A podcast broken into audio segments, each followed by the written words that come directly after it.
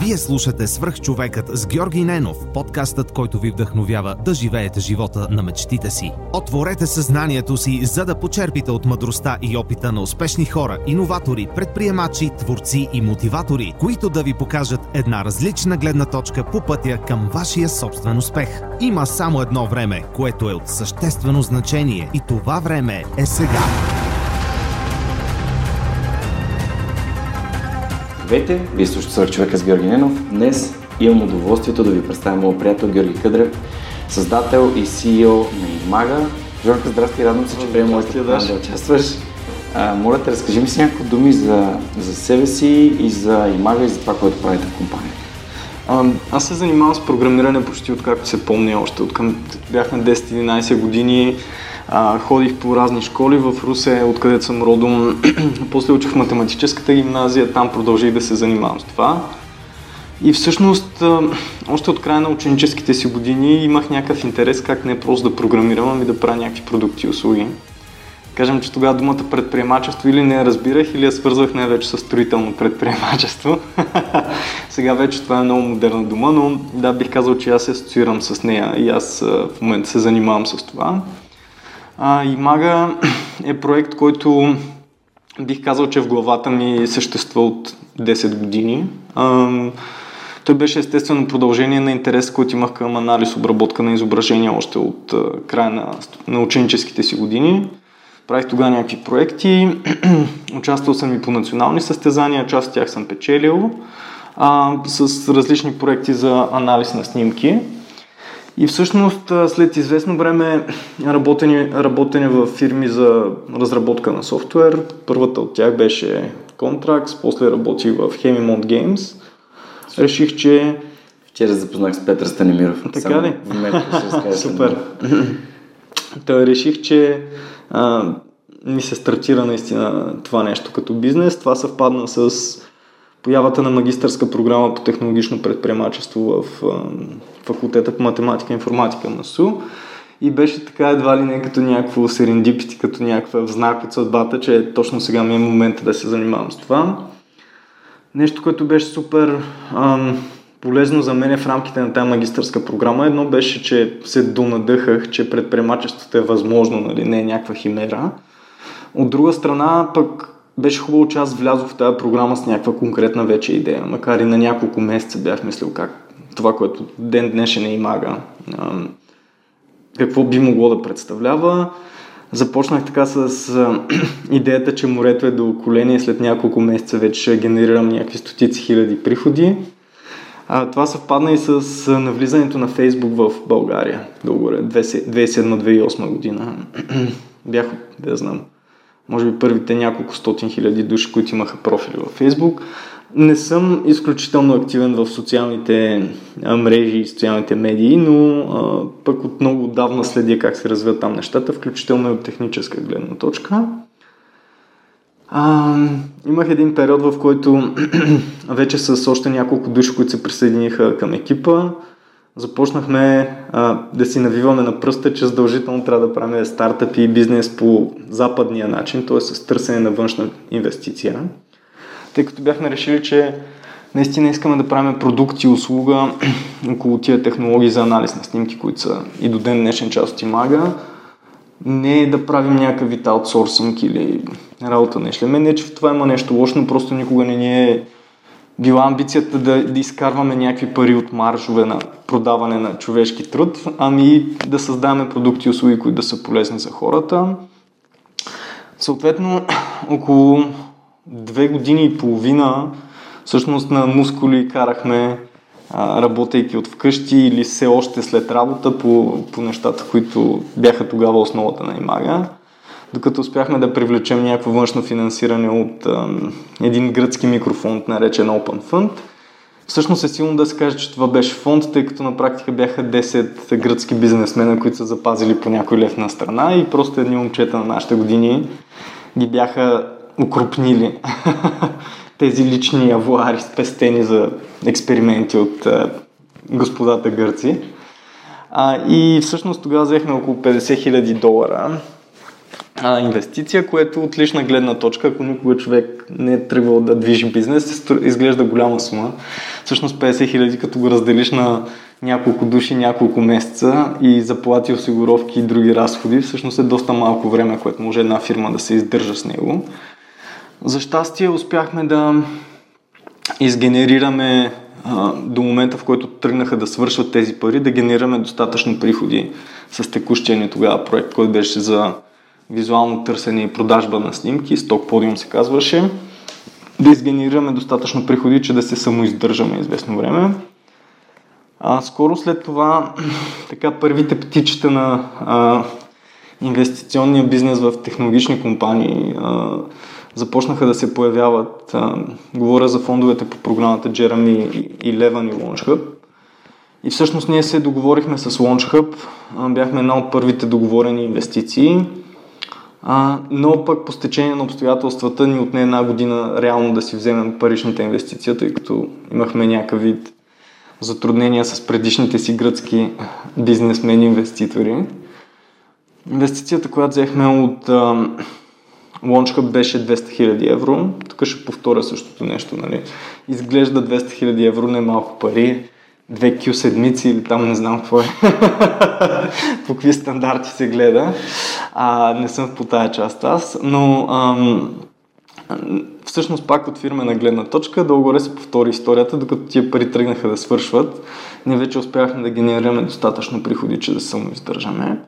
Това не е най-стандартният модел за търсене на, на външни пари, инвестиции, а, тъй като обикновено идеята там не е да почваш да се самоиздържаш след всеки рунд, ами да докажеш достатъчно ръст, а, растеж, така че да можеш да привлечеш следващите още по-големи. За съжаление или не, а, тук в региона не съществува м- следващи нива на екосистемата на рисков капитал, т.е. може да вземеш някакви първоначални пари за идея, ниво идея, прототип, както ние взехме от гърците, след това може да вземеш някакви пари за някакъв вид до развиване на, на тая първоначална идея, но след това търсенето на по-големи инвестиции вече трябва да става в друга география. А пък ако тръгваш от тукашната екосистема и, и нетворк, мрежа на инвеститори, това не е много тривиално. За щастие ние успяхме да изкласим, така да се каже, и да продължим да се самоиздържаме без външни инвестиции. Сега на хората, които не са стартирали технологичен бизнес, не знам това доколко им е близко или далечно. А най-общо това ще повторя това, с което почнах в началото, тъй като ние искахме не да изкарваме кеш на всяка цена, а да, да създадем някакъв вид иновативни продукти, услуги, които да предлагаме. Всъщност това налага въобще а, да се в кавички набутваме в тази игра с търсене на пари отвън, което само по себе си е голямо усилие. А, но то позволява, пак ще кажа, да не се върши работа по поръчка, ами да имаш някаква визия за продукт, разбира се, ориентиран към клиентите а и на база тяхна обратна връзка и да успееш да го изкараш до момента, в който пък той почне някаква пазарна реализация. Супер. А може ли да споделиш, нали, както каза за, за портала за снимки, а, друг тип а, продукти, които може би хората познават или са ползвали, които вие сте създали? А, да, всъщност портала за снимки а, още 2014 може би го закрихме, тъй като вече ни беше по-скоро а, нещо, което не е толкова конкурентно, а, а, а ни изискваше някакво усилие да го поддържаме. И се фокусирахме изцяло върху нещата, които почнахме да правим още края на 2012, началото на 2013, които са предлагането на технология за анализ на снимки като услуга, която да е, това е бизнес то бизнес или продукт ориентиран към бизнеси. Ако някой има платформа, която съдържа голямо количество снимки, независимо дали е сайт за споделяне на снимки, дали е някаква социална медия, дали е нещо а, свързано с организация на фирмени снимки вътре в една фирма, ние предлагаме да го наречем компонента, в случая това е програмен интерфейс или API на английски, който а, клиентите си интегрират в техните продукти и услуги и автоматизира в голяма степен процеса на разпознаване какво има на една снимка. Какво е важно за разпознаване, зависи от самия клиент. Нали? Ако той просто организира снимки на потребителите си, да кажем някаква клауд услуга, където си качваш снимките, тогава се разпознават неща от всеки дневието. Нали, няколко хиляди обекта разпознаваме и още няколко десетки хиляди допълнителни концептуални ключови думи. Може да кажете, това е бутилка, това е раница, това е компютър, това е куче, това е плаш и тем подобни. Това е полезно, а, както току-що споменах за организация на лични снимки, така и за вадене на някакви статистики, за профилиране на някакви географии, дори хора на база на снимки. А, в случая, в който говорим за организиране на фирмени снимки, примерно в една фирма се създава някакво снимково съдържание, което то може да не е нещо дори разбираемо за външния свят. Може да снимки на буклуци, които се сортират в някакъв завод за сортиране. Тогава обучаваме технологията, най-често с данни на клиента. Той казва, ето ви тук хиляда снимки на хартиени буклуци, хиляда снимки на пластмасови буклуци смачкани. А, ние обучаваме на база машинно самообучение на самата технология и след това той може да си автоматизира процеса по сортиране, да кажем, на буклуци. А, имаме около 250 а, бизнес клиента почти по цял свят. Около 50 от тях използват някакъв вид кастомизация, т.е. била е променя на а, базата от снимки, с които се обучава технологията. Много рядко да не кажа, почти никога не сме писали къстъм софтуер. Ние изградихме една система, която най-общо казано с подаването на правилни данни да се обучава да разбира нещата. Значи много интересно. Добре, ти действа на малко в началото, за ти разкажа, разказа супер накратко как си родом от Русе и как имаш интереси към програмирането от самото начало. А, в принцип, едно от най-важните неща, които смятам, че моите гости споделят е когато са имали някакъв труден избор и когато са взимали някакво решение, какво ги е накарало да взема дадено решение. Та, съдейки по това, което ти вече разказа, програмирането е твое призвание, това не си, как, ако може така да се каже. А, имаше ли някакво чудене, завършвайки училище, къде, къде ще учиш или се беше насочил към, към ФМИ или към не знам къде си завършил, дали завършил да. или технически В ФМИ съм завършил, да. Ами, всъщност, при мен историята е следната. Аз още от преди училище имах някакъв интерес към математиката. Помня, че баща ми, който е обичал доста математика, той с економика се е занимавал след това. А, но той ми показваше как да решавам уравнения с едно неизвестно и някакви други неща още преди първи клас. А, и ми беше това по някакъв начин абстрактното мислене, идващо с математиката, ми беше интересно. И по стечение на обстоятелства в основното училище, където учих, имаше някаква математическа паралелка. Влязохме там заедно с сестра ми, аз имам сестра близначка Веселина. И а, Оттам пък ни поканиха в някакъв център. Имам предвид хората, които са от тази паралелка, mm-hmm. да ходят в някакъв, нарича се център за ученическо, техническо и научно творчество, или както вихме цутаната. а, където общо взето беше нещо като СИП по математика и информатика.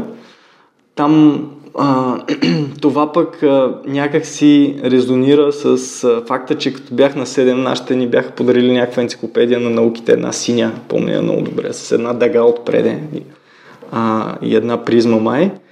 И там бях отворил, видях компютър. Тогава нямаше компютъри в... А, значи говорим, аз съм 84-ти набор, някъде около 90-та година. Не бяха разпространени компютрите в България, 90-та-91 и аз отворих и видях а, на една страница един компютър и прочетох там компютър, еди какво си устройство. Някакси все едно си го разпознах това нещо, че е за мен още тогава първи, втори клас.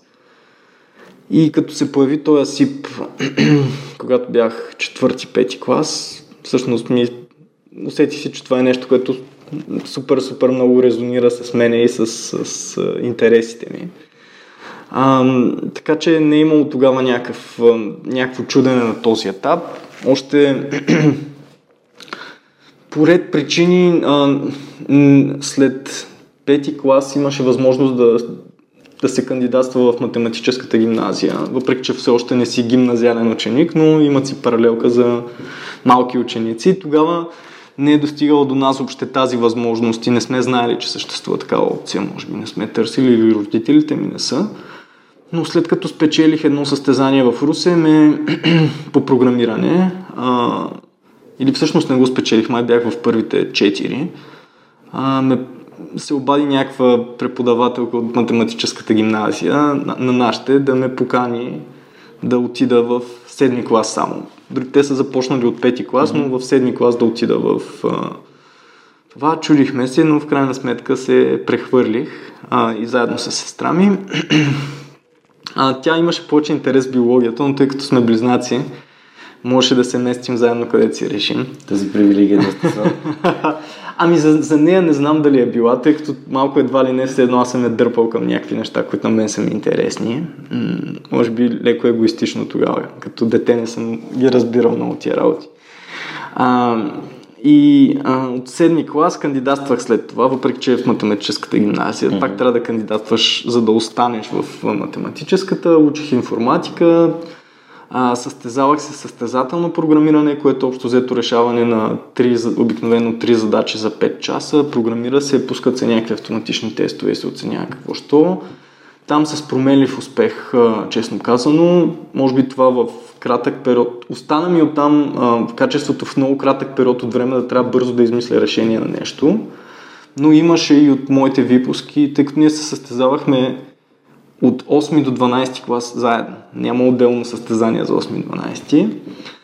Имало е в годините и а, по-добри състезателни програмисти от мене и то доста, а, които да могат за кратък период да се справят, но се появиха едни инициативи а, към Ученическия институт по математика и информатика към БАН. Наричаха се Ученическа академия или нещо от сорта, не мога в момента да спомня, въпреки че е изиграл доста важна роля в живота ми след това.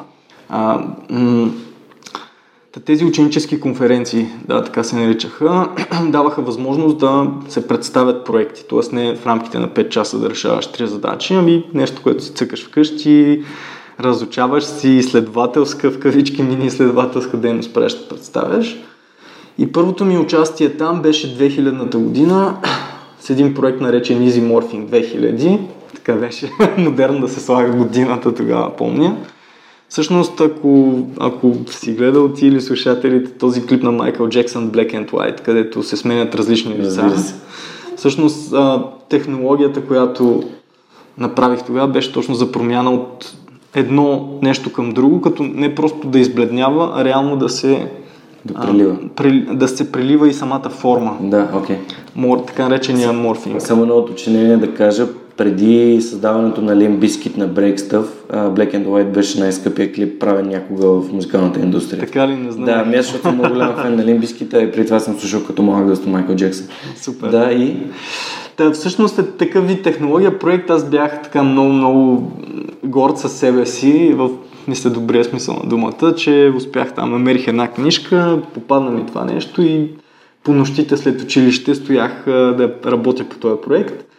И като се появи тази възможност, всъщност спечелих тогава за първи път второ място на, на, на национално ниво с него. Това ме доентусиазира, разбира се. А, имах най-различни успехи, каниха ме и по други подобни конференции и други неща. И така ми се затвърди професионалния интерес към приложното програмиране, да го наречем, не само състезателното и алгоритмичното, което, с което продължих да се занимавам, но и приложното. А, и а сега всъщност тук имаше един момент, който пропуснах в контекста на това, което ме пита. А, баща ми, въпреки че се занимава с а, математика и това му е било нещо любимо, ми, ме караше да уча, не ме е карал да, и така опитваше се да ни промотира ученето в английска гимназия, а, която е добра английската гимназия в Русе но някакси аз исках да си продължа да си уча и да се занимавам с това. Не, нали, тъй, тъй като той ми казваше, примерно, ти с програмиране се занимаваш на друго място и така нататък, върви примерно в английската и да ходиш в Америка, тъй като той е израснал в а, една друга епоха, където излизането извън желязната завеса не е било възможно и на него му е било едва ли не като мечта а, mm. живота в Штатите, както може би и за много хора от неговото поколение. А, Та, аз не се поддадох тогава на това нещо. Дали е било правилно или не, не мога да кажа. А, като референция, един мой съученик, в смисъл не сме учили заедно, но от един и същи випуск, Момчил Кюркчиев, той пък учи в английската, замина и, и доста време работи в Штатите, в Google и след това основа Линклъм. А, Трудно че да. Да, да, супер, ще се радвам. А, така че ето, че той пък е минал по друг път, който също му е донесъл успех в предприемачеството. Аз лично съм доволен в голяма степен, че останах тук. Сега не мога да кажа, че съм някакъв до болката, до, как да кажа, до мозъка на костите си или до болка патриот, но все пак харесвам а, България от към потенциал. Тоест mm-hmm. не от към текущо състояние на нещата, но все пак ние сме се родили тук и може да направим нещо полезно за страната си. Всъщност това не означава, че и отвън не може. Аз мисля, че момчил също прави хубави неща. В, в частност и за България, и за екосистемата тук, и от чужбина, но доволен съм, че останах тук и възможностите, които това ми дава. Имах период от живота си, в който преди няколко години, може би 4-5 месеца, не, всъщност не бях в България, ми бях някъде, дали в Штатите, дали в Корея. Сега малко повече съм се спрял тук, но пак пътувам по някакви събития, когато се налага, не чак толкова активно. Та, след гимназията, естественото продължение в кавички беше да уча в ФМИ. Информатика, тогава това беше единствената компютърна специалност, сега има и доста повече там компютърни науки и други. И завършвайки, вече да преливам към това, което малко по-рано започнах, завършвайки се появи тази магистратура по технологично предприемачество. And the rest is history. Както казват, това ме увлече и, и така. Мага първият ти проект ли? Ам, като бизнес? Реално като бизнес, да. А, в рамките на тази същата магистърска програма правихме още един друг проект, който се казва Sticker Art. Аз с огромно умиление си спомня за него, тъй като хората, с които го правихме, ми останаха много добри приятели. Той беше да си правиш през една веб платформа стикери за мобилен телефон, когато имаше телефони с копчета. Тоест там всичките варианти, още това беше 2008 година бяхме, много съм горд с това, което с супер малък и за супер кратко време направихме. Направихме един мини вебсайт, на който си качваш снимки, избираш си модел на телефона, има едни векторни файлове, които ти показват с маска как ще изглежда тази снимка на телефона. Бяхме вкарали стотици модели. Помниш преди ерата, може би помниш да, да. преди ерата на смартфоните имаше Ние супер гордо много... сме един набор mm-hmm. с теб. Аз съм 8.6 и си 8.4, абсолютно сме израснали по на същото време. Та, това нещо изкарахме няколко стотин лева от него, на, а, което беше, то се водеше студентска компания по инициативата на Junior Achievement, които също са ме подкрепили много. А, този проект Easy Morphing, който казах за нещата тип а, клипа Black and White. 2000. Също, да, 2000. 2000. Да, да, той също ми е бил някакъв проект, но от него никога не съм изкарвал никакви средства. Така че на практика нещо, което направих с Имага е, че не искам да се разпилявам на десетки проекти, въпреки че съм, мисъл, смятам, че сравнително съм добър в генерирането на идеи, но някакси се опитах каквито идеи да ми хрумват, те да са някакси подравнени с това, което е Имага. Затова и Примерно в Имага сме имали няколко така наречените пивота или промяна на посоката. Първоначално правихме тази услуга за намиране на снимки, която е ориентирана към крайни потребители. А после пък решихме, че ще предлагаме API, което е нали, технически продукт за вграждане от други най-вече бизнес клиенти или разработчици. И всякакви вътрешни идеи, които са хрумвали около това нещо, сме ги държали в рамките на компанията. А, това, което разбирам от теб, че фокусът ти е важен и фокусът е да всички идеи, които имаш, да ги, да ги приведеш към имага по, един, по една или друга форма. А как успяваш да задържиш този фокус? Ами, според мен повечето неща, а, в смисъл дисциплината е важна. А, аз не мисля, че дисциплината е най-силното ми а, качество обаче но погледнато отстрани, вероятно изглеждам изключително дисциплиниран. Сега, какъв е хака към цялото това нещо? А, просто не знам дали звучи егоистично, егоцентрично а, или да знам самозабравено, но аз съм а, винаги съм търсил да правя неща, които наистина ми харесват и, и ме привличат и не трябва аз да се, а, как да кажа, самоубеждавам защо трябва да правя нещо. Мисъл, самия ми процес на търсене с какво да се занимавам, някакси се е случил на база на някакво вътрешно усещане и когато съм бил привлечен към нещо, съм се отдал на това привличане и съм го засилвал многократно. Тоест, в момента, в който съм разбрал, че нещата около Имага са нещо, с което наистина бих искал да, да се занимавам и да дам голяма част от най-силните си години, така да се каже, оттам нататък съм подклаждал това чувство и то чувството а, ме е дърпало към това аз да съм фокусиран. Не знам, визуално си го представям доста по-добре или като динамика, но все едно това е един, един голям магнит, който ме дърпа и аз така или иначе няма как много да шавам наляво надясно. Просто гравитацията, която се създава от собствената ми визия и разбиране за ползата от нещото, което правя, и за мене, и за съдружниците ми, и за служителите ни, и за крайна, в, крайна, в крайна сметка за клиентите ни и за техните клиенти и потребители, това е създало достатъчно голямо, ще го нарека пак гравитационно поле, което да ме дърпа към тази идея. И оттам нататък аз вече не трябва да казвам, ох, нали, ето ще ходя на там, давай сега още една крачка, още една крачка, ми то направо си ме засмуква цялото това нещо. А и така мисля, че е било с почти всичко, което, което съм правил по един или друг начин хака към добра дисциплина е да намериш нещо, което наистина ти се прави и тогава няма да трябва да си дисциплиниран. А каква е причината да си мислиш, че а, да правиш нещо, което обичаш и те кефи, те определя като егоист или егоцентрик? Не, а, казвам го като някаква в кавички иммунизация и към слушателите. Нали, а, как да кажа, някой път не е добре, според мен, човек да е самоуверен и до, до самозабрава, нали? т.е. да смята, че той е най-правия във всичко, а до някъде взимайки решение, че това, което правиш е супер готино и най-готиното, което би могъл да правиш, е проява на такъв вид а, самоувереност. А, така че границата тук е, е сравнително тясна, но а, да, мисля, че не е всъщност, нали? аз не бих го правил а просто го казвам като едно допълнително уточнение, да не се получи объркване с това, че а, си мисля, че правя най-великото нещо, което бих могъл да правя.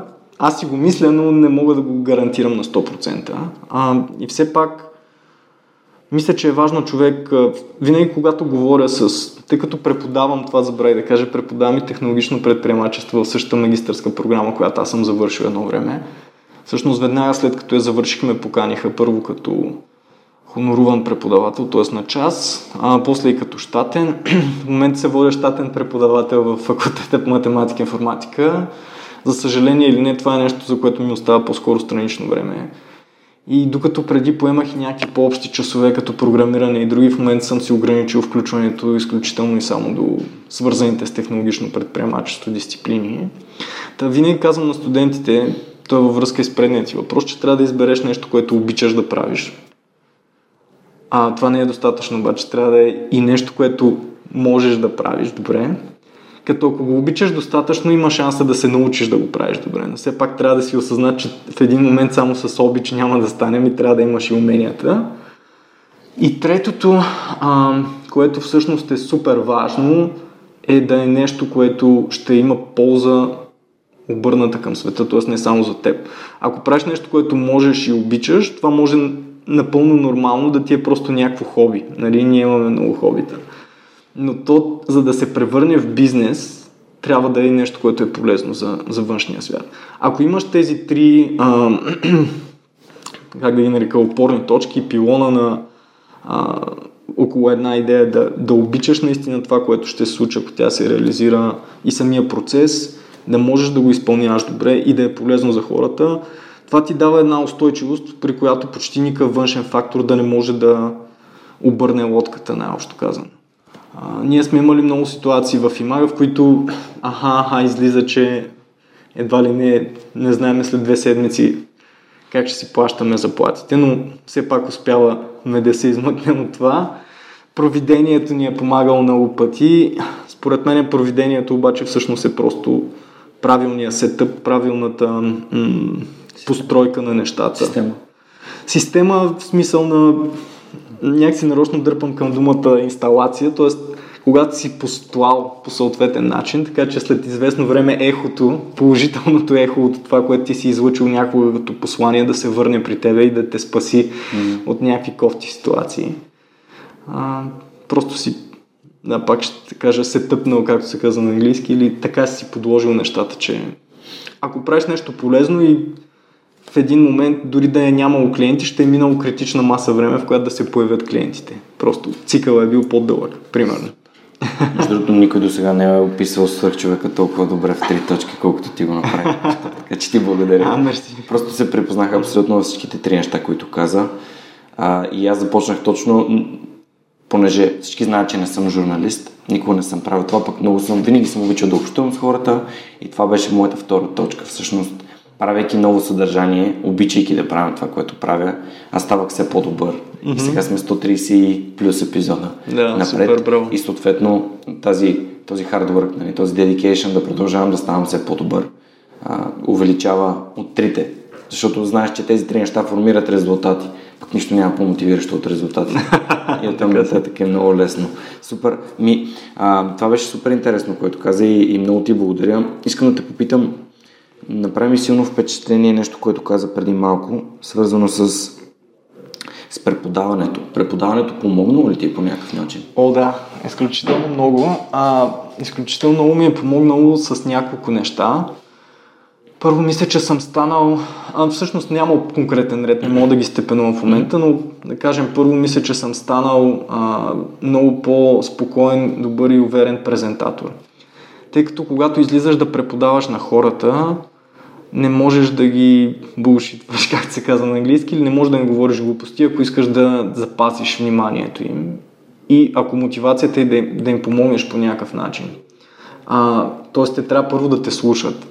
Така че в, по време на преподавателската дейност, а, едно от уменията, които се развива постоянно, е да можеш да комуникираш с голяма група от хора то директно се пренася после когато трябва да правиш примерно някакви продуктови презентации или да участваш в някакви конференции с представения или да представяш пред инвеститори или каквото и да е. Това е една увереност, която се усеща и тя влияе на хората и тя ги привлича и те искат да имат нещо общо с тебе.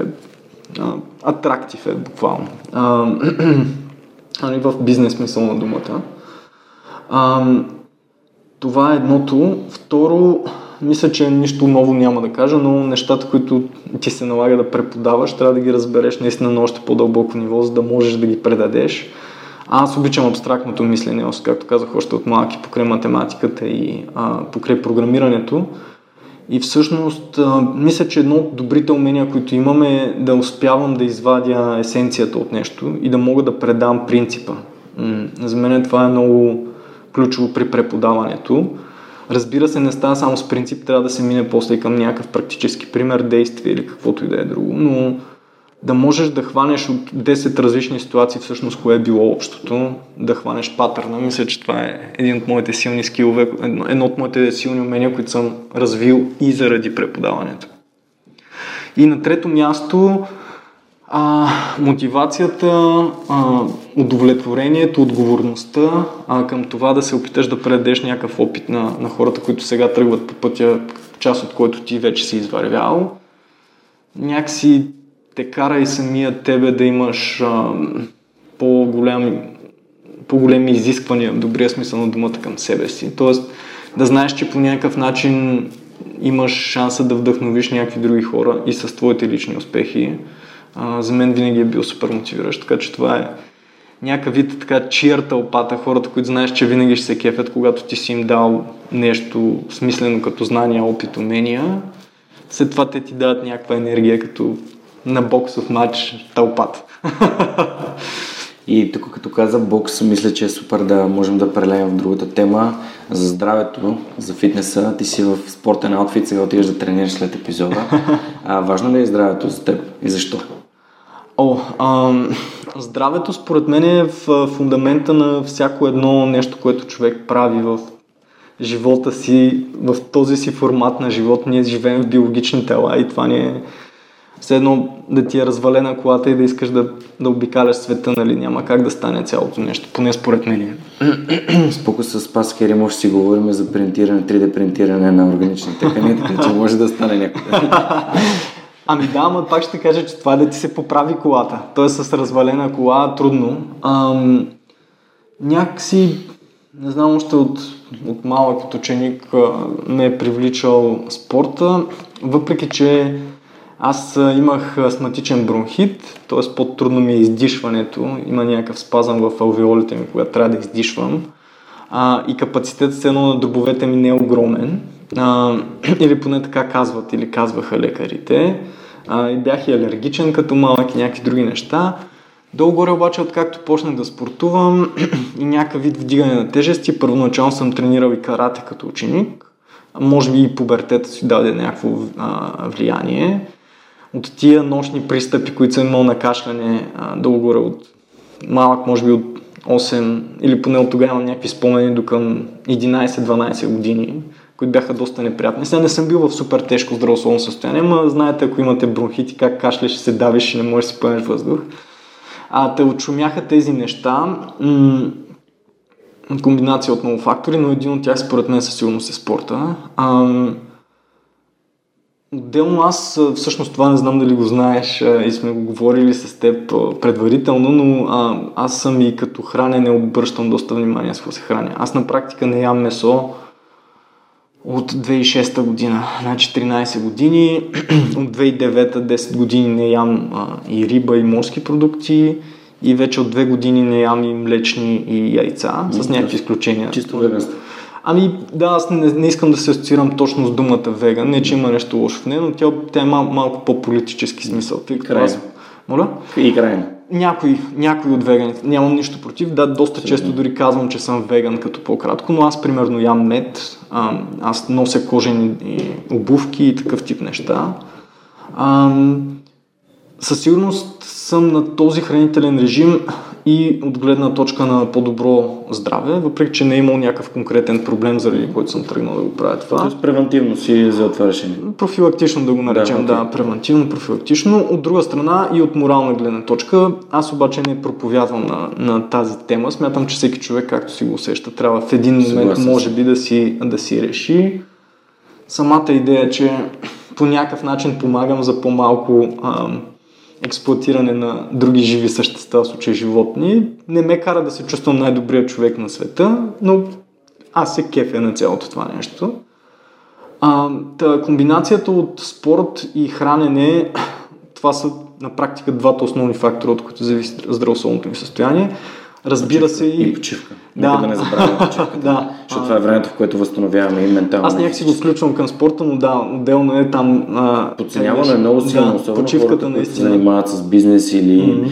учене или каквото и да е. Просто има хора, които дори аз в момента, защото работя с доста хора, които искат да постигнат някакви резултати. Те са стигнали до някакво плато. Обаче те, те претренират, примерно тренират всеки ден. Mm-hmm. Има, има нужда от чисто физически мускулите да си някаква почивка. Съгласен съм напълно. А, аз съм имал такива периоди в бизнеса, от бизнес гледна точка да се пре а, а, включа в нещо. А сега гледам това да не е постоянно, а от здравословна, да, със сигурност почивката и нещо друго, което пропуснах всъщност – а, все пак и психическото състояние на човек. А, тъй като нали, психосоматични заболявания в момента е голям хайпорт, но, но това е нещо вярно. И е Смисъл... факт. Съществува. Да, да, и е слона си... в стаята, никой не говори за него, но е факт, да. А, та, аз по някакъв начин за тази си част се грижа и с някакъв вид медитация. Гледам да отделя някакво време, дори да е няколко минути на ден или десетки минути на ден, в което да мога да си подредя мислите, за да, това и за бизнеса, и за концентрацията, и за фокуса на чисто практическо ниво помага, бих казал, изключително много. А сега някой, ако ме погледне отстрани, ще каже, че може би съм healthy freak. Аз не се приемам като такъв. Тоест не съм фанатичен за някакви неща. Сега ако в самолета има яйце в ориза и съм гладен и няма нещо, ще го изям. А, ако има месо, може би няма да го изям, но а, нали, това от гледна точка на хранене. Принципа ми на трениране като бизнес човек е гледам да отида всеки ден на тренировка, за да мога да отида 3-4 пъти на седмица. Тъй като ако си кажа, че отида три пъти и два от тях по някаква бизнес или друга свързана причина ги изпусна ще отида един път. Затова винаги се стремя да, да ходя редовно а, на какъвто и да е вид тренировки. Нали. А, както знаеш, се занимавам с бразилско джиу-джитсу и вече малко по, доста по-рядко всъщност и с а, вдигане на тежести а, или така наречения фитнес. А, да гледам да съм редовен, за да мога да съм що годе редовен, тъй като ангажименти, срещи, разговори с чужбина ми се налагат доста често непредвидени. Та така, само за заключение да кажа, по никакъв начин според мен не трябва човек да си пренебрегва здравословното състояние. Не трябва и да се вманиячава прекалено много в него, но нещата, които са в рамките на разумните усилия, с лек дискомфорт, мисля, че са добри. А, нали, ако се пускаме съвсем по течението, не е добре. Ако се пренавиваме, според мен е също. А, ако мога да обобща с няколко думи, разбира се, въпрос на приоритети, но здравето трябва да е един от основните ни приоритети. Тоест, загърбим ли го за сметка на каквото и да е друго, това рано или късно ще доведе до последствия, които може да са, може да са дори необратими, mm-hmm. за жалост. Да. Просто това е един риск, който трябва да поемете осъзнато. А, като мога да дам пример с моят прекрасен баща, който 35 години пуши цигари, миналата седмица го преха успешно с пирогов за инфаркт. О, съжалявам за което, надявам се. Да, не, не, всичко е наред. Той тотално не, излизаме и той. Му ще пушиш ли една цигара? И той, о, цигарите са минало. Предишните пъти, когато съм си говорили, тате, моля те не пуши, да. Ти не ми купуваш цигарите, ти това ти. Да. Но, но сега просто виждам, виждам промяната в него и това ме кара много дълбоко да се замисля, добре, трябваше ли да стигне до тук. Mm. Явно трябваше, защото това е някакъв вид wake-up call. Това е един вид събуждане, един вид момент на осъзнаване, в който човек си казва, подценявал съм всичко това, което съм правил със себе си, с тялото си и съответно е време да, време да се погрежи и се радвам, че нали, той излиза, излезе от Пирогов с, с три стенда и с малко така оплахи, с задъхване, но а, това не, не е непоправимо. Да, вече има три пружинки в сърцето си, но а, това е цената. Mm-hmm. Ако, ако сме склонни да наземем някакво решение, трябва да знаем, че платим цената в някакъв момент. А... Напълно подкрепям. За съжаление, човешкия опит е един от най-силните учители. А, и както се казва, уроците му са най-скъпи, но почти нищо друго не може да ги вземе. В известна степен е възможно да се учиш и от опита на другите. Примерно ти виждайки тази ситуация с твой близък роднина, имаш едно ново, но ти така или иначе вече си бил осъзнат за това нещо. Но, да. Въпросът е, че а, може би едно от нещата и аз за това с удоволствие прех да участвам в, в твоя формат, е, че едно от, според мен, най-полезните неща, с които човек може да помага на хората, доколкото може, тъй като ние не сме перфектни, нали, не, сме, не влизам в ролята на някакъв свръхментор или учител, само на свръх човек. Welcome to the club. А, а, е да, да да помагаме и за собствената си, и за осъзнатостта на, на хората, тъй като човек, каквато информация да му наливаш и сипваш, ако той няма правилното възприятие, чрез което да я възприеме и да я използва и да я оползотвори, дълго информацията е безсмислена. Тя е въпрос и, на възприятие. И тук можем да кажем, че това, което обославя това възприятие е начинът по който сме живели до сега, всички тези убеждения, предубеждения, които имаме в съзнанието си, тези вярвания, които са, може да са следствие на, на това, че се осланяме прекалено много на авторитети, така наречените когнитивни uh, cognitive biases, когнитивни... Mm-hmm. Да, изменения в възприятието би ги нарекал аз. Да.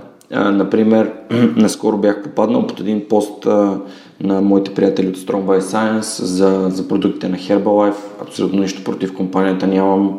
Сигур, сигурен съм, че правят качествени неща, но заради един случай на чернодробна, на чернодробна недостатъчност, мисля, в Индия и установени а, замърсявания на, на суплементите. А, те просто бяха направени на инфографика, където иллюстрират проблема. Естествено, винаги има хора, които са на от едната или другата страна, скачат нали, в интернет, всеки, всеки е много, много защото той е зад монитора, той просто говори някакви неща, които той искрено вярва явно в тях, но ам, интернет ни дава две неща. Информация и дезинформация. Mm. И когато ние, ние по-скоро казваме аз знам това, а не а, нека допуснем, че не съм прав, и нещата могат да... Те, те вървят в посоката, в която вървят. Всеки, който пише нещо с допускането, че е прав, а не, че не е прав, а, е по-скоро възможно да попадне в такъв капан на собственото си съзнание, ограничение и това е обратното на осъзнатостта. Осъзнатостта е, виж сега, аз мисля, че цигарите са прекрасно нещо а, и не може да ме убедиш в обратното. Добре, нека допуснем, че може да не съм прав, че нещо може да не знам, че информация, която достига до мен може да не е вярна. А, и така, но да, това всеки, всеки, си, всеки си върви по пътя и го научава, когато му е време. Проблема е всъщност това да искаш да си прав и всъщност това, което най-най от начало казах и ме попита какъв е проблема да кажеш, че си нали, супер убеден в нещо, беше точно в тая посока.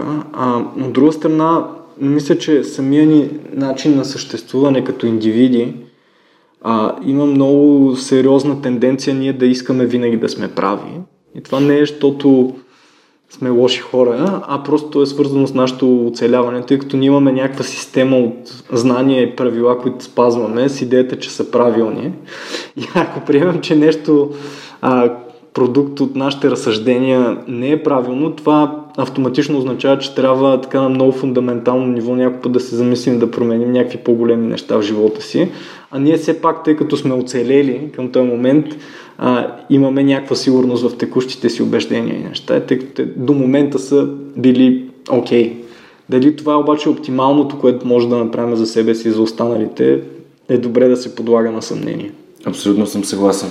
А, да си заговорим малко за бразилското джиу-джитсу.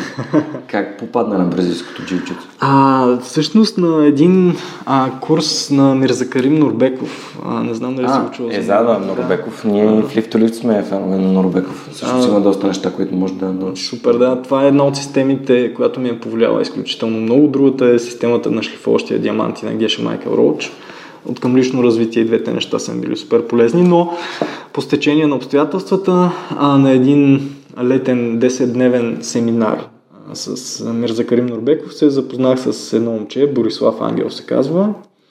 И той тръгна да ми разправя колко яко било джиу-джитсото, какъв специфичен спорт е, как заякваш обаче по определен начин, не, който е толкова не толкова мускулен, тъй като аз тогава бях 100 кг, 102 може би дори да съм бил. А, сега съм около 88-9. А, спихнал съм малко от към мускулатура, но се чувствам пък и доста по-лек и по-добре. А, и всъщност той ми разправя колко е яко и аз реших а, да отида при него да пробвам, тъй като самия той тък му беше взел лилав колан, което му дава правото да преподава. А, това беше в GFT, в националния стадион те имат зала. Обаче скоро след това самия той каза, ми аз няма да мога да преподавам, ще закарам тук предни момчета от Twisted Jiu-Jitsu. Те, те са много голям клуб, много се развиха и при тях е добре. Това коя година се случва? А, края на 2017. Не трябва да си представя главата. Края на 2016. Okay. Значи 2017. Да, точно така. И да, помня го даже на 3 ноември 2016, мисля, че беше. Той май, имаше скоро и рожден ден след това самото момче, както и да е. А, закараме, хареса ми. Имах доста пътувания следващата година, така че съм имал няколко прекъсвания от по месец примерно. Но тогава бих казал доста редовно а, тренирам бразилско джиу-джитсу. Сега последно, понеже имам някаква лека контузия, трите, последните три седмици не съм тренирал, обаче ми се тренира вече много сериозно. А, та бразилското джиу-джитсу а, нещото, което всъщност ме запали в него. А, нали, едно най-стандартното, което ще ти кажа, че е много по-малък човек. Помня, че аз тогава, пак казвам, бях близо 100 кила. 98 май бях точно, когато влязох в залата. Някакви момченца на по 70, 60, 70 кила а, могат да те съдмитват, т.е. да те карат да се предадеш с съответните ключове или душенета.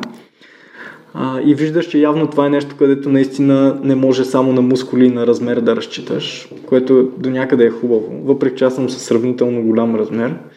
А, а другото, което ми беше много интересно, мислех си, ето пак ти убеждения, мислех си, че покрай а, бизнеса и стартъп и предприемачество и всички други там и, и успехи и, и трудности, които съм имал и с които съм се справил, че зоната ми на комфорт е много голяма. Тоест, много трудно нещо ще ме извади от зоната ми на комфорт, просто защото всякакви некомфортни неща са ми окей. Okay.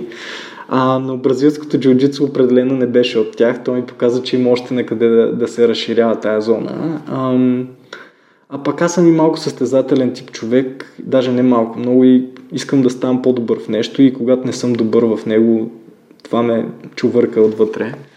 Знаеш как е, предполагам, ти си го усетил. А, някъде наскоро, сравнително скоро бях чел, че а, принцип на бразилското джиу-джитсу е трудно за хора, които са успешни в други сфери на живота, тъй като си мислят, че този успех автоматично ще се пренесе там. а, то, а то не е точно така. Та, Прие го като някакъв вид лично предизвикателство, някакво разнообразие от фитнеса. Аз година по-рано бях почнал да разнообразявам фитнеса с бокс. А, с течение на обстоятелствата треньора, с който тренирах тук в Атлетик, а, се премести на друго място. Някакси така съвпаднаха нещата, че това стана новото ми спортно хоби, на което почна да отделям доста време. Нещо като отгоре е супер удобно, на два етажа. Да, всъщност тази забавна част пропусна да кажа, че а, първо аз живея много близко до тук, до сградата, където се провеждат тренировките и където е и офиса ни в момента, в който сме. А, и тук е, съм имал много забавни моменти, тъй като аз живея на 5 минути с колата и на 15 пеш.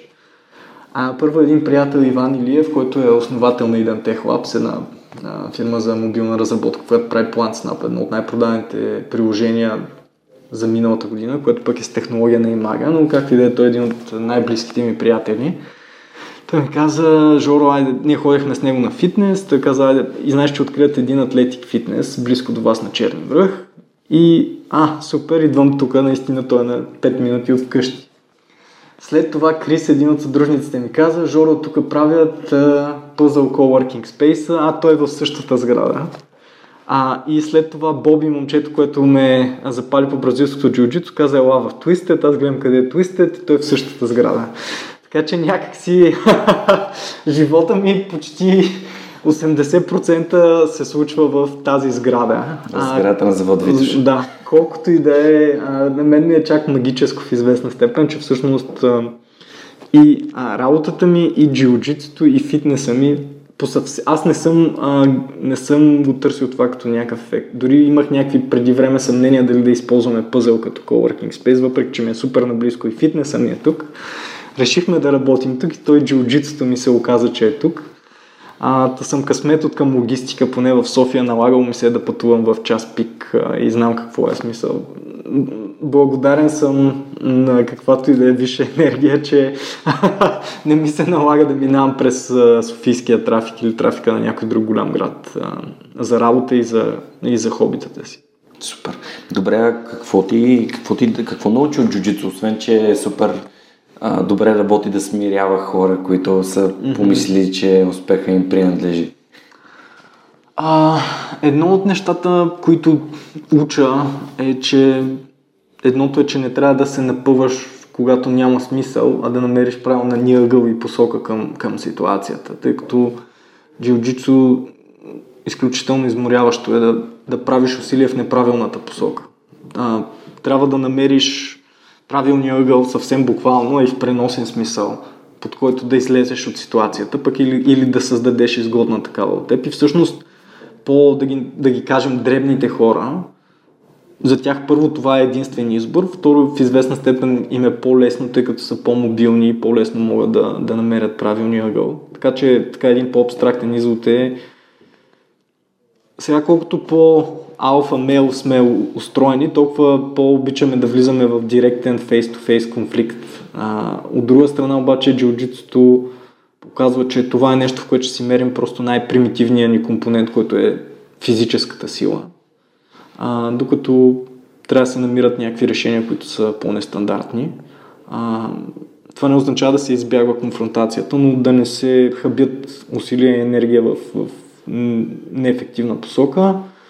Със сигурност има много изводи, тъй като аз за тях си мисля и по време на тренировки и след това. В момента не мога да ги извадя съвсем от турбата с разсъждения, но нещо друго е, че някой път има елемент, то е свързано изпрението, някой път има елементарен начин за да се справиш с нещо, обаче ти си напъваш по стария начин, който знаеш и всъщност трябва да се опиташ да си отворен към, към новите, към альтернативните решения, вместо просто да така по-детски да тропваш с крак и да настояваш, че нещо се случи както точно ти си решил, че трябва да се случи.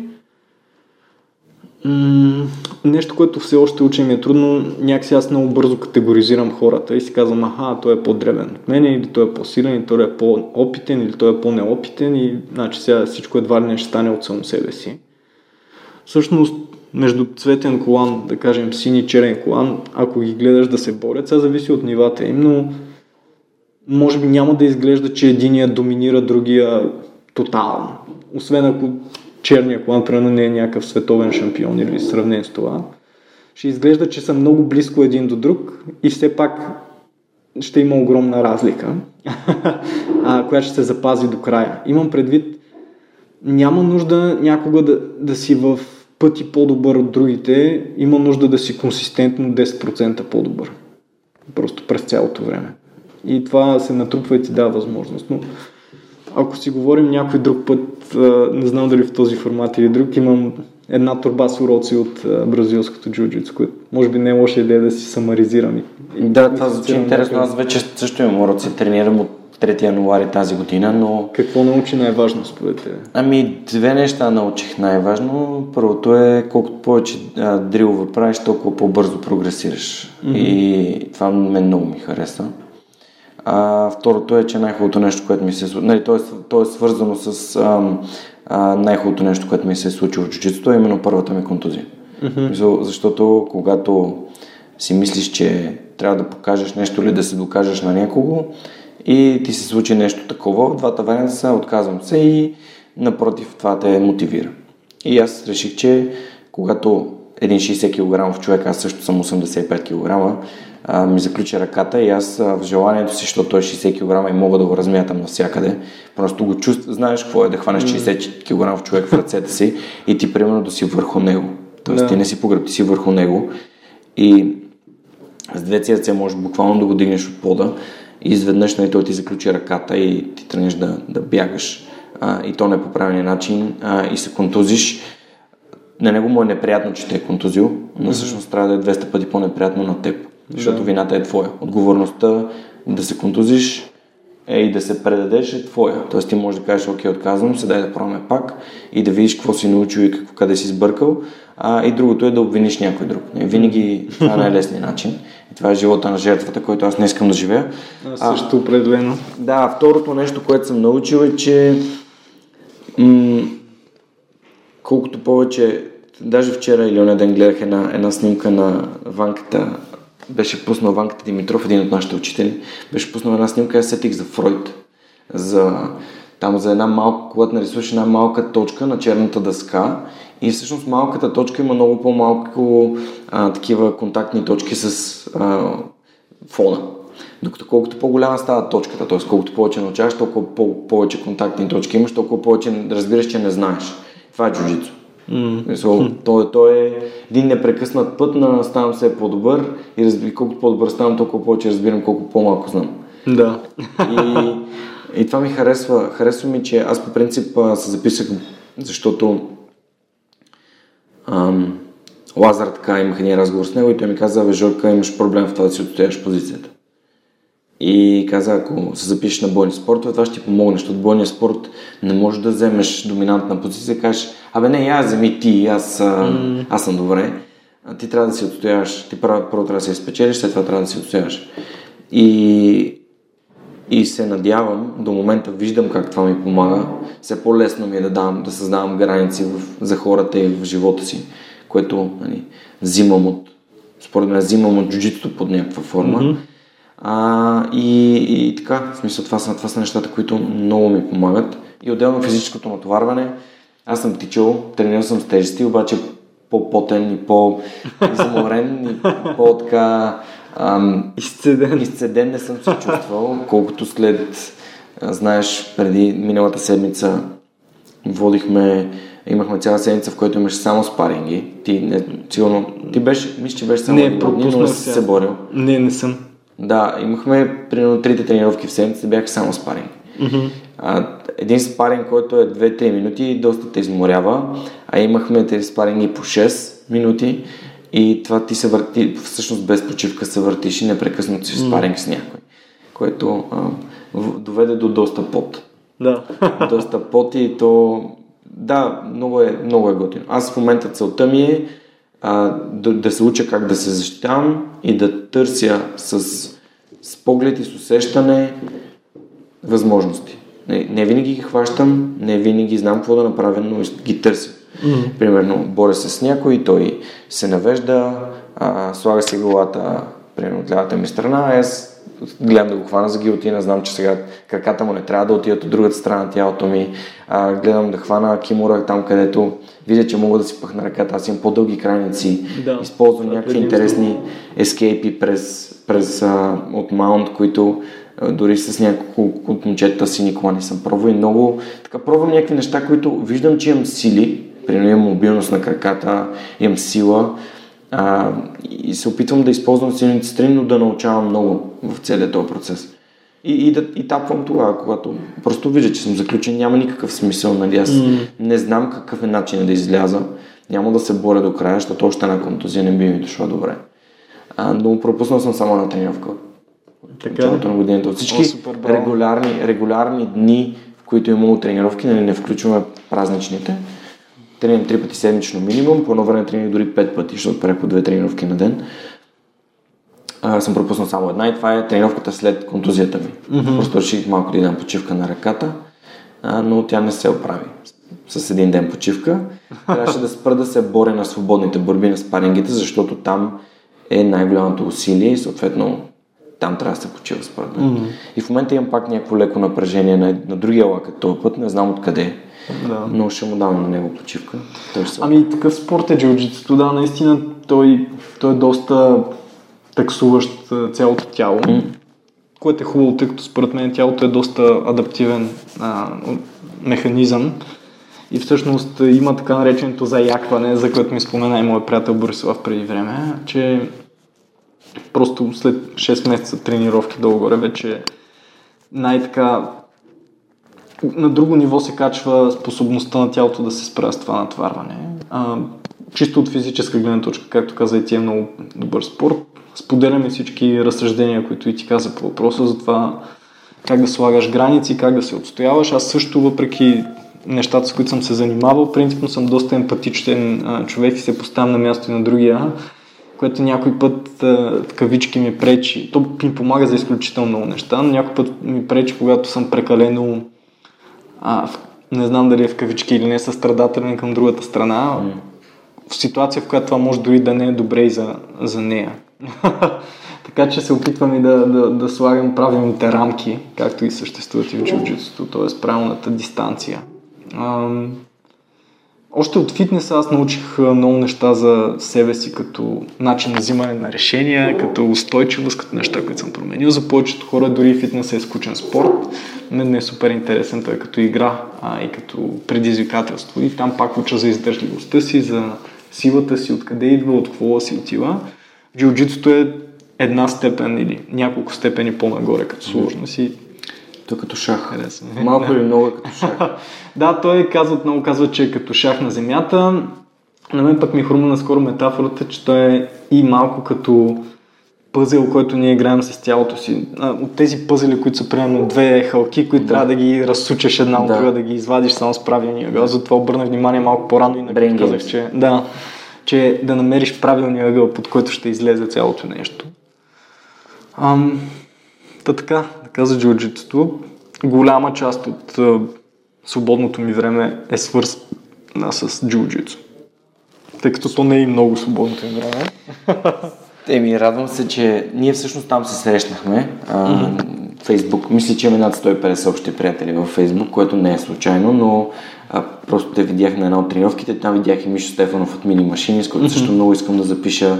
Там видях и а, Тео Панайотов от Корснет. Mm-hmm. Корснет, да. Не знам фирмата му, но знам Тео, да. Да, който също е, е тренира там. А, Кирил Радев също. Има няколко така доста, доста готини хора. А и Влади с Боби, Боби ми е гостувал в подкаста.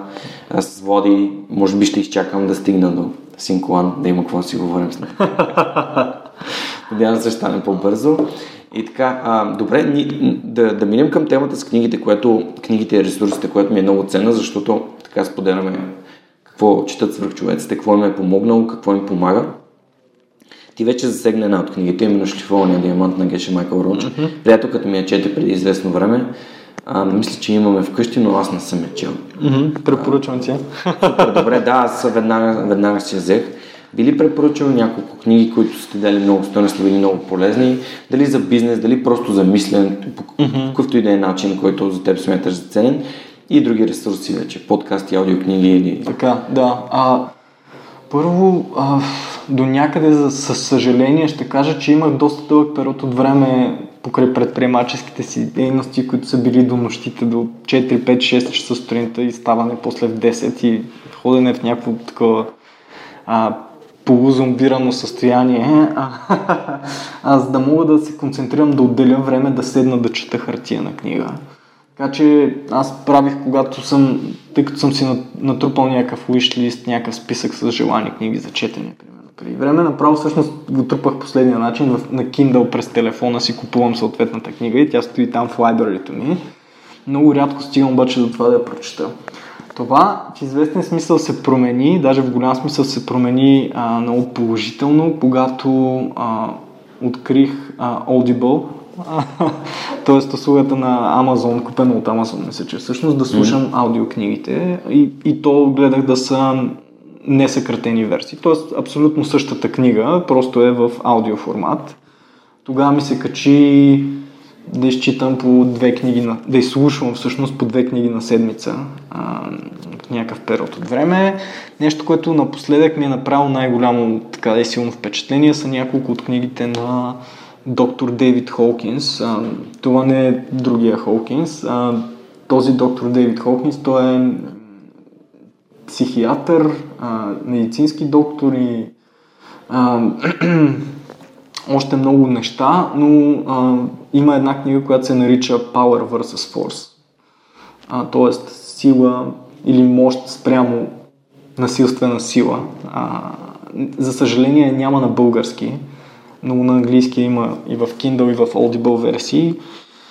Общо казано, тази книга говори за, ще го нарека различните перспективи. Той го нарича нива на човешкото съзнание, levels of consciousness, но наобщо казано става за това през каква перспектива решиш да гледаш живота си. Дали ще е на страх, дали ще е на вина, дали ще е на а, горделивост, дали ще е на кораж, дали ще е на приемане, дали ще е на някакъв вид, да го наречем, безусловна любов а, и така. И всъщност аз, аз обичам а, ориентиращите рамки. Не обичам ограничителните рамки, не обичам така наречените фреймворкс, т.е. нещо, което ти подрежда нещата. Имам предвид, че примерно когато той, той описва различните нива на съзнание и казва на ниво вина, примерно ти реагираш към света по еди си начин, търсиш еди какво си, правиш еди какво си типа постъпки, резултати, които получаваш с еди какви си. И така за останалите 20 нива. И, и ти вече имаш една много проста и достъпна в главата си, да я наречем таблица, където тия неща са структурирани и примерно като почнеш да обвиняваш другите си кажеш, аха, всъщност аз имам някаква вина в себе си, която се опитвам да проектирам на другите и да, да се опитам да се освободя като част от собствената си вина. А, или пък когато видиш, че някой постъпва по определен готин начин, си казваш ясно, тази вътрешна мотивация на човек всъщност идва от неговия вътрешен кораж или сила, която той явно си е развил в себе си. А, тъ, трябва да се прочете книгата, няма да мога да я преразкажа в рамките на секунди или минути, но, я препоръчвам силно. А, Блинк на Малкъм Гладуел е доста забавна книга, да. А, то там ми се навързаха няколко книги, те бях като ескалация. Първата беше The Inner Game of Tennis, а, където то става дума за тенис, но всъщност няма, няма нищо общо с тенис. Става дума за това как тялото ни е толкова комплексно и функционално и ако ние му зададем задача, без да му задаваме точни инструкции, то ще намери начин да я свърши. Защото дори за да се пресегнеш да хванеш една топка, всъщност трябва да се случат супер комплексни движения. Очите ти преценяват разстояние, скорост, дигат се, отваря се по определен начин и ти го хващаш. И като си бил на две години, никой не ти е обяснявал, че ти трябва да си дигнеш рамото, да си разтвориш лакета, да си дигнеш главата и да се пресегнеш. Но между другото го има в джиу-джитсу, тъй като там се учат техники. А идеята на Inner Game of Tennis е да зададеш резултати и да оставиш тялото ти да намери техника. И предполагам, че така или иначе повечето бойни изкуства, когато са били измислени, те са били измислени на, на този принцип. Факт е, че за да има някаква структура, система и за да може да се движи цялата група, се преподават техники. Но техниките по-скоро са продукта, те не са а, принципа или мотивацията на нещо. Сега няма да се меся на сенсеите как да си преподават материал, но А, тази книга Game of Tennis точно разправя за... Имам интересни примери, препоръчвам и на тебе, ако не си, на, на слушателите да, да я погледнат. Тя е доста лека и приятна. Ако си спрем малко его контрола, който иска да ни казва, че винаги ние сме прави, даваме възможност да дългосрочно и да не толкова да станем наистина прави. Та, тези книги, Inner Game of Tennis на uh, Проблясъка, както е преведен на български на Малкъм Гладуел, тя пък е за същото нещо, само че когато мислим. Нека когато тялото ни трябва да свърши някаква дейност. И вече тази Power vs. Force и още няколко от другите му книги на, на доктор Холкинс са някакси бяха за мен една естествена ескалация, която сигурно за две седмици, трите ги глътнах една след друга. А, от към художествена литература не мога да кажа, че много съм отделял време. Може би така нещо, което най-много ми направи впечатление в последните години беше а, Хрониките на Амбър. Аз не, не съм много по фантастика и такъв тип неща, но, но ми хареса ми книгата как е разписана. Тя е малко по-такъв мъжкарски стил, не е някакви фантасмагории.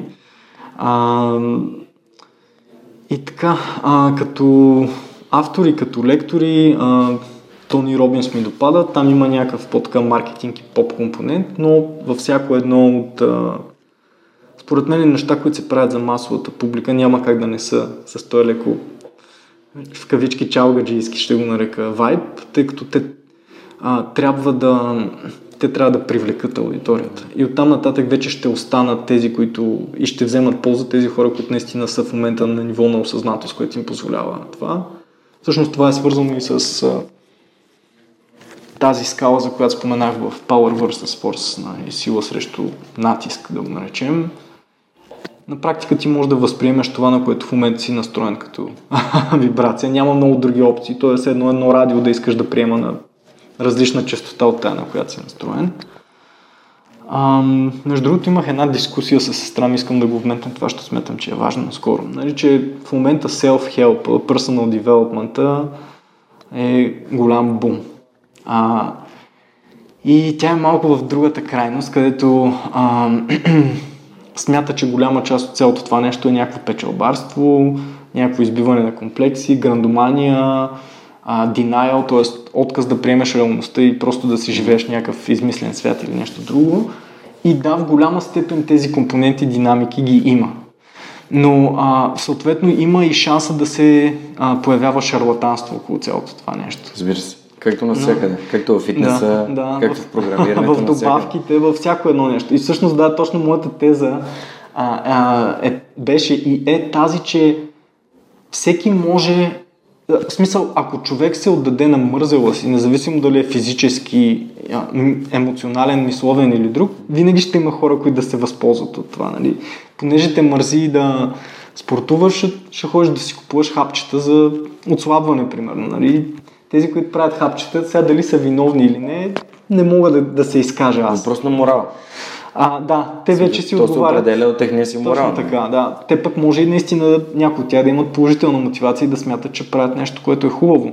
Та по същия начин, както и с диетолозите, може да има хиляда и един измислени диетологи, които нищо не разбират, никога не са пробвали, но са решили, че са експерти в това.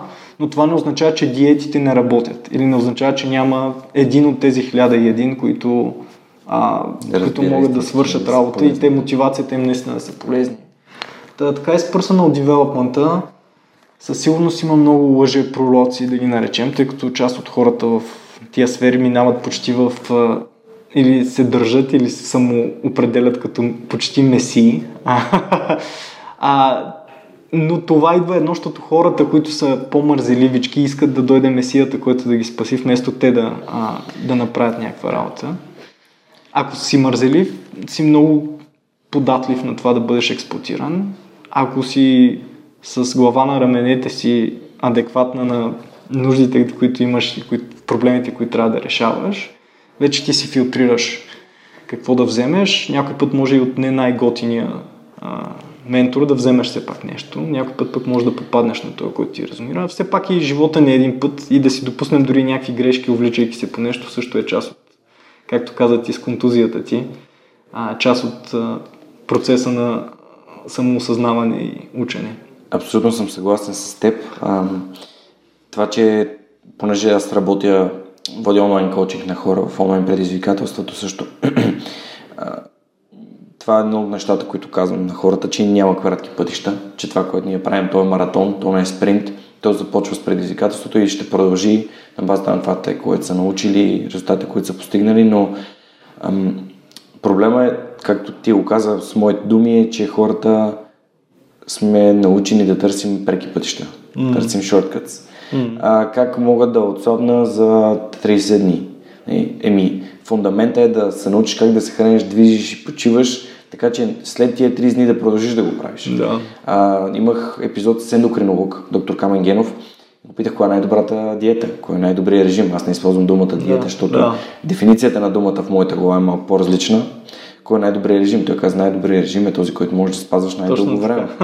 И всъщност, Устойчивостта е супер важното нещо. Точно да. така е. Ако ти а, не мож, нали, можеш да тренираш всеки ден за, примерно, а, за един месец всеки ден, е много по-добре да, да тренираш за 30 минути всеки ден или 10 минути всеки ден, което общо ще се натрупат 300 минути тренировки, отколкото да направиш една тренировка 6 часа. Mm-hmm. Е, просто не можеш да вземеш всичко това на, на куп. Просто не става.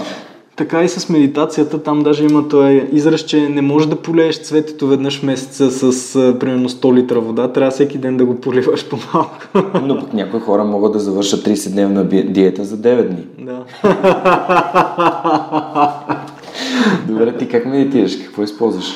Ами всъщност и от системите на Мирза Карил Нурбеков и на Геша Майкъл Роуч, автора на шлифоващия диаманти, аз тъй като по една от по втората система съм и преподавател. В смисъл това е веднъж годишно за по няколко седмици, но м- от просто позиция на тялото и дишане, като позицията не е най-важното, то е по-скоро как да си паркираш колата, че да не се движи известно време, а, но през някакъв вид малка дихателна подготовка, до това, наобщо казано, има три основни вида, поне по тази система медитации.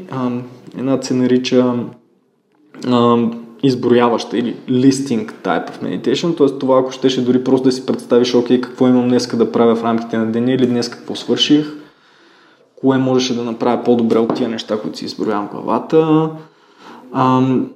Така че нещо, в което си правиш някакъв разбор, най-общо казано. Просто го правиш в някакво спокойно състояние на ума, без да си проверяваш постоянно телефон, без да отговаряш на мейли, без да цъкаш нещо някъде си. Успял си, най-често са затворени очи, въпреки че това не е задължително, да се опиташ да си срещаш мислите, така би го нарекал, ако са заплетени много една в друга. А, вече втория тип е аналитична, просто разсъждаваш върху някакъв проблем. Примерно, това може да е бизнес медитация. Нали? Окей, какво примерно какво в нещата, които ние правим като бизнес предложение не е добре и почваш да анализираш и да разглеждаш цялото нещо от, от различни гледни точки. И третия, който ми харесва и доста често прави, някакъв вид просто концентрация върху едно нещо. Примерно усещаш се за някакъв вид приятно усещане и се опитваш да го засилиш колкото се може, като, дори като физическо усещане в тялото. Та, има най-различни видове, аз няма да твърдя кои са правилни или кои не. Аз в опита си над 10 години просто съм си е, естествено са еволюирали останали някакви неща, които работят за мен и аз усещам директен положителен ефект от тях. Ако щеш и в негативна посока усещам как когато не ги правя, съм много по-хаотичен, да кажем, в нещата си. Да, питам те, защото аз пробвах с Headspace да медитирам и това много, да, доста добре работи за мен. Mm-hmm. Просто така да си отделиш някакво време, да изслушаш един guided meditation, да, да оставиш мислите си да се реят малко, така, mm-hmm. спираш да си реактивен понякога. В смисъл научаваш mm-hmm. доста неща, ако имаш отворното съзнание, пак отиваме до съзнатостта и до отвореното съзнание. А, добре, а имаш ли някакви приложения, които ползваш ти като програмист, да си по-продуктивен? Аз всъщност, въпреки че... Не само за mm-hmm. говорим. Да, да, разбрахте. а въпреки, че а, казах, че съм програмист, аз по душа съм програмист и все още хаквам някакви малки идейки и неща, като уикенд проекти, обикновено с наимага нещата. А, но а, на практика част от работата ми не включва... В смисъл, в момента аз, ако гледаш длъжностната ми характеристика в Имага, тя няма нищо общо с програмиране. Аз на практика се занимавам изцяло с бизнес девелопмент и менеджмент и customer development. А, технически аспект на работата ми е най-вече някакъв така хай левел върви някакъв вид птичи поглед върху това как вървят технологиите и имплементацията и целият софтуерен стек при нас. А, аз използвам много трело, между другото, okay. дори като казвах за а, тая медитация, в която си изброяш някакви неща, иска да кажа, че медитацията не е нещо екзотично. Медитация на практика означава концентрация, т.е. да си концентриран върху нещо осъзнато. Тоест, ние докато работим, дори обикновено сме в някакъв по дефиниция медитативен, а, медитативно състояние на ума. Та, за мен трелото е един вид работна медитация, тъй като там гледам какво имам, с какъв статус и как да ги преподреждам тия неща като приоритет. Аз съм активен юзър на трело. Много други, аз основно работя с Мел и с Трело. В момента това са двата мои тула. А, Крис, един от съдружниците ми, ми препоръча Spark като мейл клиент. Все още не съм задълбал в него, но там има добри интеграции с, ако говорим често така за някакви лайф и web hacks, а, сами аз като бележка към себе си си казвам да погледна този Spark, тъй като той има добра интеграция с календар, Trello и самия мейл, включително някакъв, а, такива колаборативни функции. А, нещо друго конкретно, което да мога така да кажа на хората да използват.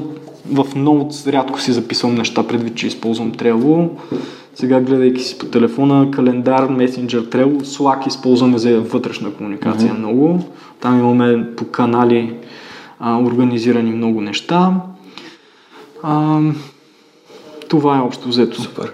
А добре, или търсите ли си някакви хора, ако искате да нали, да обявим нещо на свръх човека. А, си... добре. Защото, например, Сандо Чили Хил си търсеше селс, човек за уикендите, а, те правят люти сосове, много mm-hmm. така авторски рецепти, люти други люти продукти.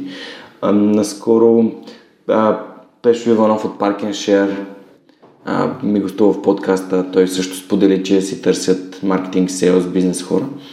Ние в момента, буквално преди няколко а, дена, пускахме обявите, като в момента започваме да разширяваме още технически екип.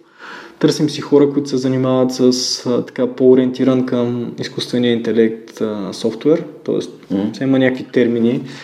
А, в случая се наричат конволюционни невронни мрежи, но има вече хора в България, които дали като хоби, дали участие от университета, някакви магистърски програми се занимават с машинно самообучение. Това не е едната от Machine learning. Нали? Machine learning, да. Deep learning, machine learning, convolutional neural networks. И а, един, да го наречем в кавички, по-стандартен м- софтуерен разработчик, който обаче също ще има достъп а, до част от тия технологии и като цяло до целия ни софтуерен стек.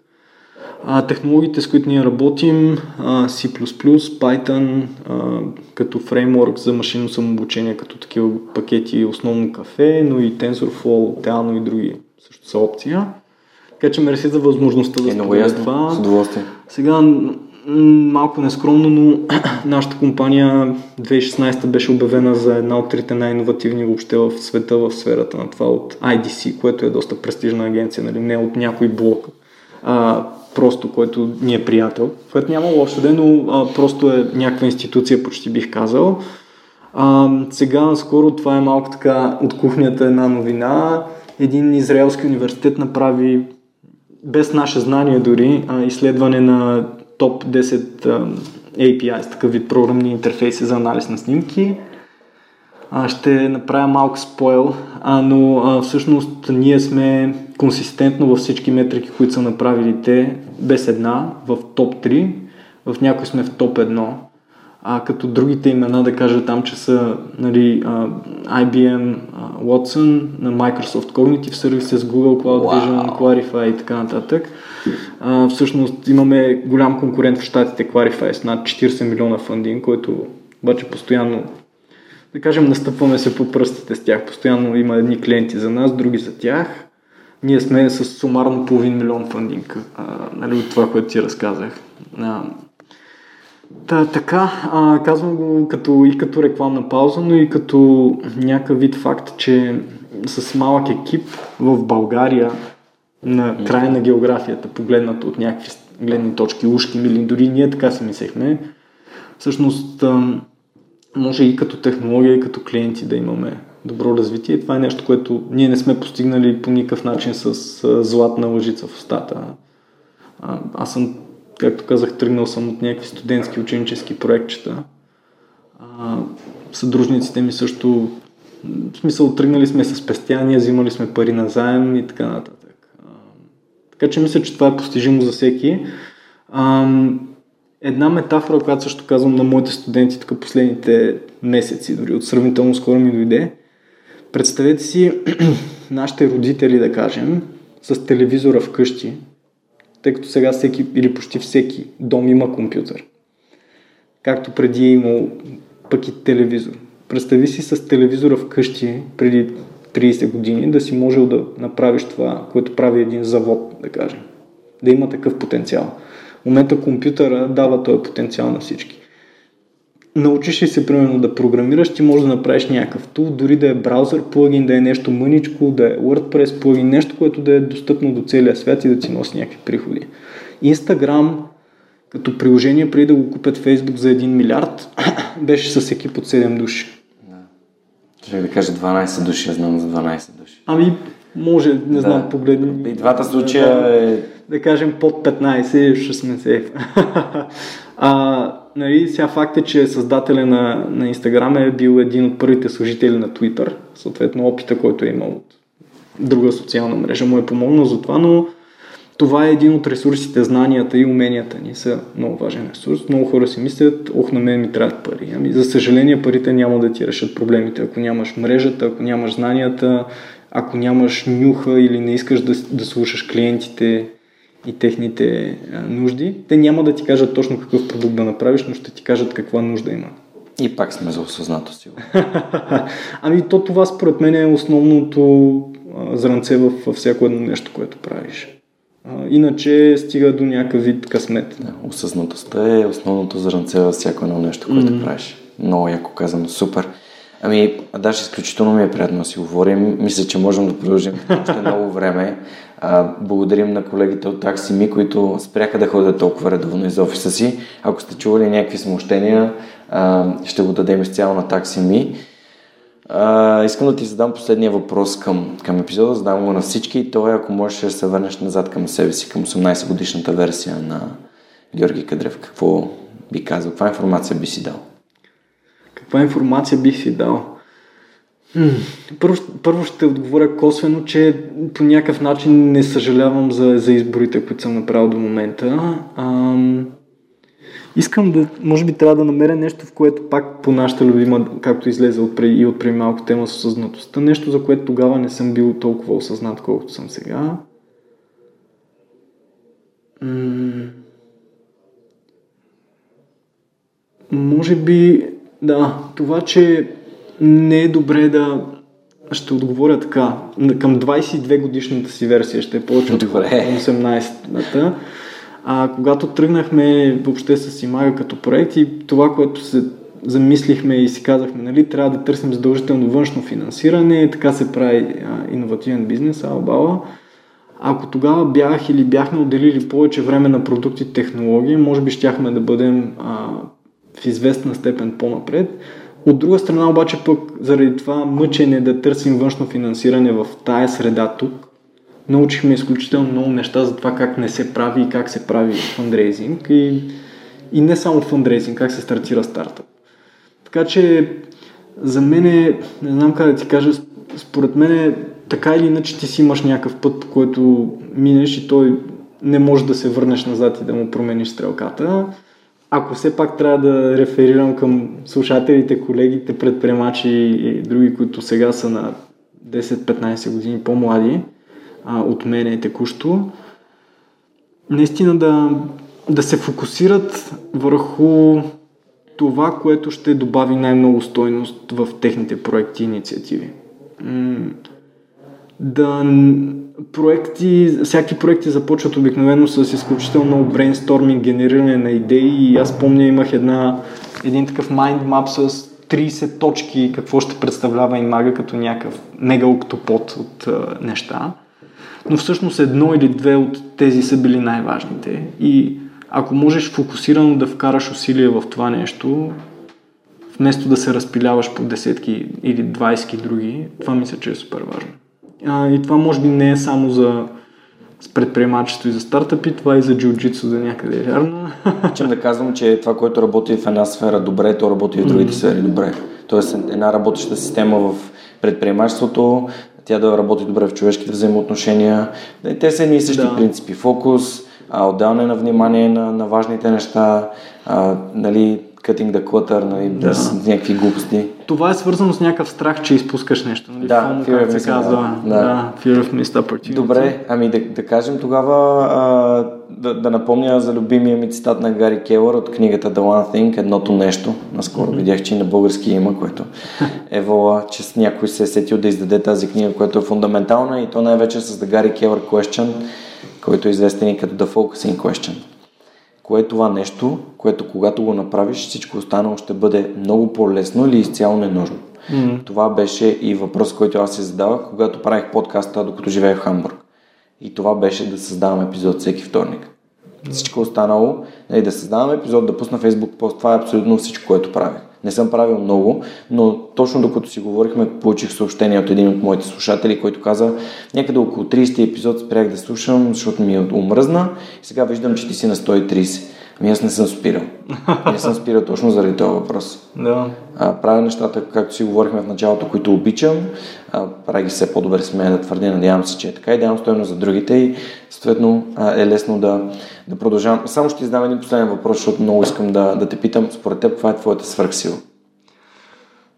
Моята свръхсила е да... М- мисля, че е да разбирам нещата. Тоест да, да успявам да схващам концепции. Мисля, че съм много добър в това да, да имам цялостно възприятие за нещата. Може би това е. Мисъл, гледам да не съм егоцентричен и да не съм а, прекалено тесноглед. Мисля, че имам широк поглед върху нещата и успявам да разбера динамиката и патърна, по който работят нещата. Какво прозира математическото мислене. Да. Супер, беше ми изключително приятно да си поговорим. Благодаря ти много, че стана част от човека. Ще напомня за хората, които слушат за първи път или просто се интересуват. С промокод Superhuman може да си купите книги и всякакви джаджи с отстъпка от Озон. Озон разшириха своя спектър на продукти, които, на които дават отстъпки с промокод Superhuman. Може да си купите книгите от Locus Publishing с 20% отстъпка, може да си купите курсове от AulaBG за да, зададени софтуери като Excel, Word, а, дори имат курс за WordPress, може, имат и Photoshop, разбира се. Може да си купите и курсовете за презентационни умения на 356 Labs, които са може би едни от най-добрите, които съм виждал. Ево на Боби Христов, той ми е бил гост в епизода също, както Иванката Цуки в Тауа. И още много-много неща. Също така може да подкрепите свърх човека в Patreon. Малко по-късно ще разберете как. Това беше всичко от нас за днешния епизод и спорен вторник. Андаш, мерси за поканата. Беше... Поздрави към слушателите. Благодаря ти, беше, беше изключително интересно да си поговорим. Надявам се. И чао, чао. полезно. Чао.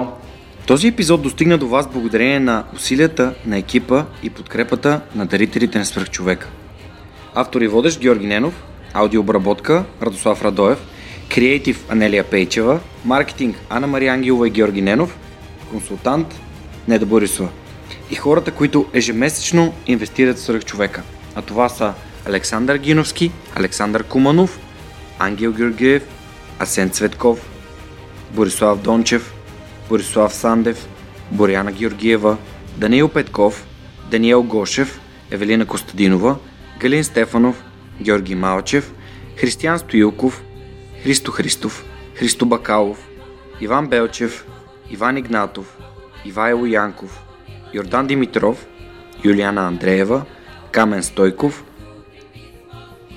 Кирил Юнаков, Константин Спасов, Коста Атанасов, Кристиян Михайлов, Лиляна Берон, Любо Киров, Маргарита Троанска, Мария Дилова, Мартин Ангелов, Мартин Петков, Мартина Георгиева, Мила Боги, Миро Желещев, Мирослав Филков, Мирослав Моравски, Нетко Христов, Никола Томов, Николай Василев, Павлина Андонова Иванова, Павлина Маринова, Помен Иванов, Радислав Данев, Радослав Георгиев, Райко Гаргов, Румен Митев, Силвина Форнаджиева, Симона Дакова, Синди Стефанова, Стани Цветанова, Теодора Георгиева, Тодор Петков, Яна Петрова, Яни Живко Тодоров, а, Атанас Атанасов, Писер Вълов, Георги Генов, Георги Орданов, Даниел Гочев, Деница Димитрова, Ели Спасова, Ивелин Стефанов, Надежда Гешева, Невена Пеева Тодорова, Николай Маринов,